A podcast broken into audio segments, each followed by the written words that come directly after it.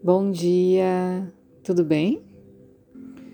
E quando Manas se torna idêntico ao Brahman, quando ele está livre de todos os obstáculos e completamente afastado dos objetos dos sentidos por Jnana Biasa, que é a prática.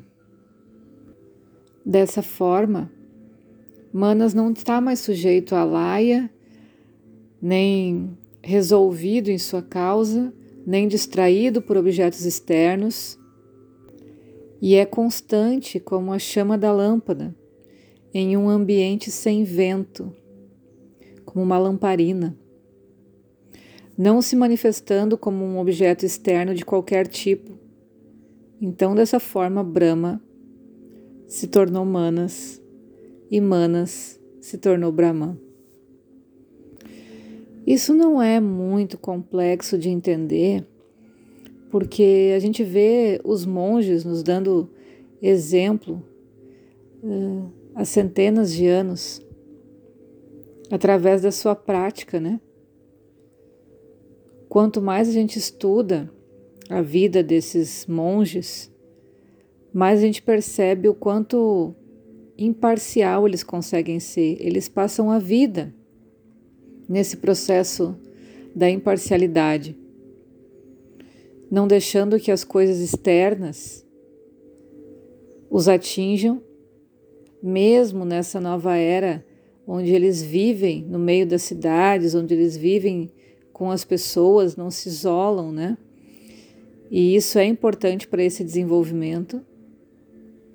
E aí testar todos os dias, aproveitar os movimentos diários para não deixar que a sua mente seja atingida. Da mesma forma, o inconsciente ou subconsciente ali, o processo do Laya, né, dessa memória profunda, mesmo que venham insights, mesmo que venham lembranças, isso já passou, isso existe em um outro tempo, onde a gente pode escolher visitar ele ou não. No momento que eu ativo uma memória, que eu recebo essa informação e eu vivo naquela energia, eu estou inevitavelmente vivendo anos atrás, uma época que não, não existe mais. E por isso causa dor, por isso causa sofrimento, porque o teu corpo está adaptado para viver agora, não no passado e nem no futuro. Então, quanto mais a gente pratica, mais a gente consegue essa paz na mente. Por consequência, evita as doenças no corpo, educa as emoções através da prática constante. Brahman é percebido quando Manas atinge um estado de equilíbrio perfeito, ou seja, o que é chamado a Samprajnata Samadhi é o que a gente aprendeu quando não existe a distinção entre a mente e Brahman. E o Acharya diz: existindo em si mesmo, tranquilo, dotado de bem-aventurança, não nascido, ou seja, não percebendo os objetos em si, eles o declaram onisciente. Isso quer dizer que Manas, em ação prajnata samadhi, é o próprio Brahman. É a real bem-aventurança, a realidade do ser. Ela existe por si mesma, por sua própria grandeza. Ou seja, é totalmente independente de tudo. Isso é a liberdade, né? É a paz, a cessação de todo o mal é atingir o nirvana. É algo indescritível e bastante incomum. É a maior bem-aventurança sentida apenas pelos iogues. Essa é a riqueza interna. Às vezes, por causa da prática, a gente tem a ilusão aqui no, no convívio mundano de que essas práticas aprisionam as pessoas, né?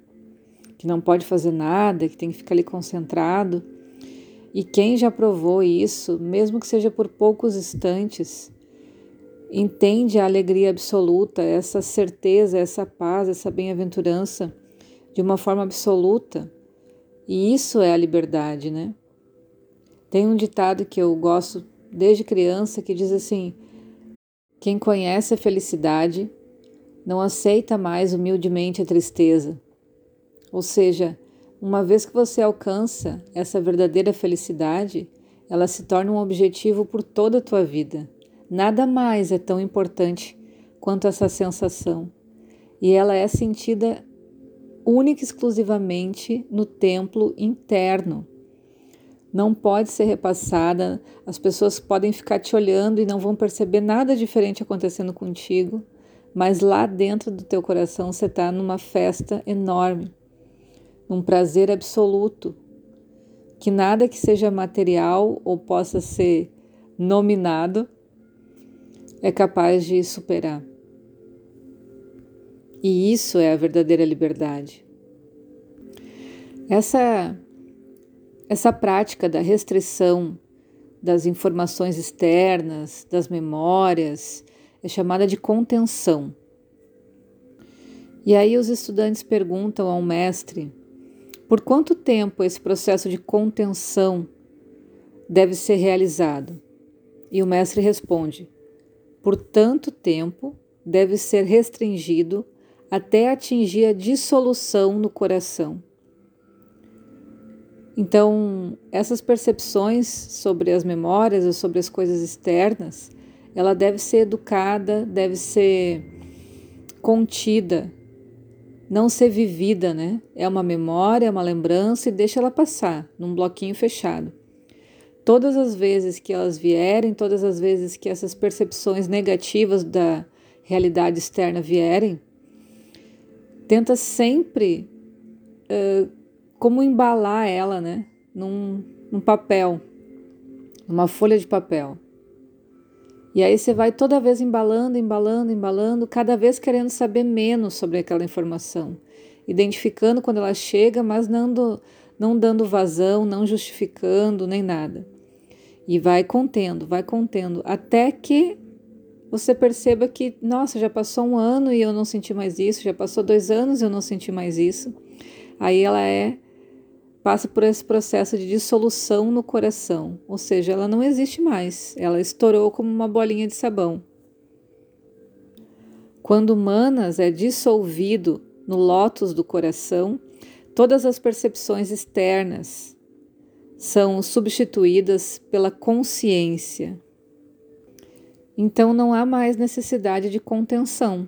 Você pode passar como uma brisa por todas as situações, todas as memórias, e você já se acostumou através da prática a não ficar contido dentro de nenhuma dessas, não ficar retido dentro de nenhuma desses tempos, dessas situações. Por isso se diz que se torna Brahman onisciente, porque você está livre para andar por todos os espaços. A restrição de manas é a essência de toda adoração. E eu acho interessante que os estudantes perguntam, né? Como então nenhum jnana ou dhyana é ensinado aqui? Que são esses processos mais eh, avançados do yoga, né? De meditação. Só é falado sobre contenção de manas. E essa mera contenção não pode ser, não pode constituir um fim humano. Então o mestre responde: Isso é Jnana e Dhyana. O resto, mera disputa e prolixidade. Ou seja, o mestre diz: é dessa forma essa contenção é que vai te levar a jnana. Essa abertura, vamos dizer assim, essa percepção do sexto chakra, que é a mente do coração. E é esse aspecto que sustenta todos os outros sadhanas ou exercícios espirituais.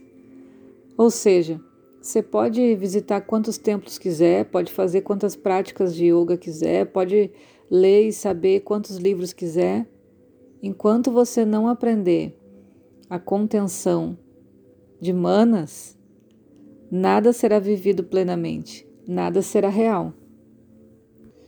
Tudo mais, todos os atos que não a contenção de manas interior são equivalentes a brigas de disputantes.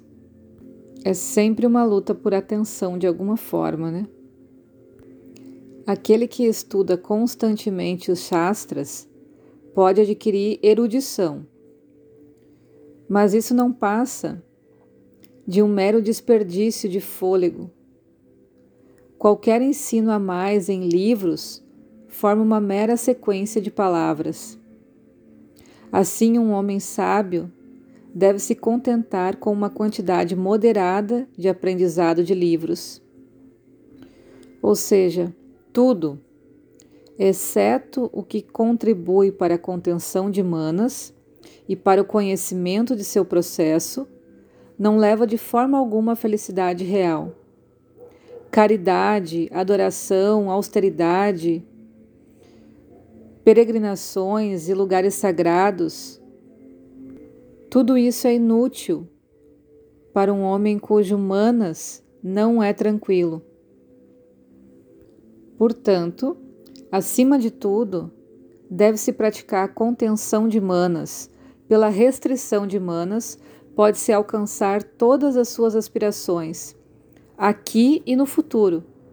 Sem ela, nenhum fim humano bom pode ser alcançado. Um bom dia para todo mundo. Beijo.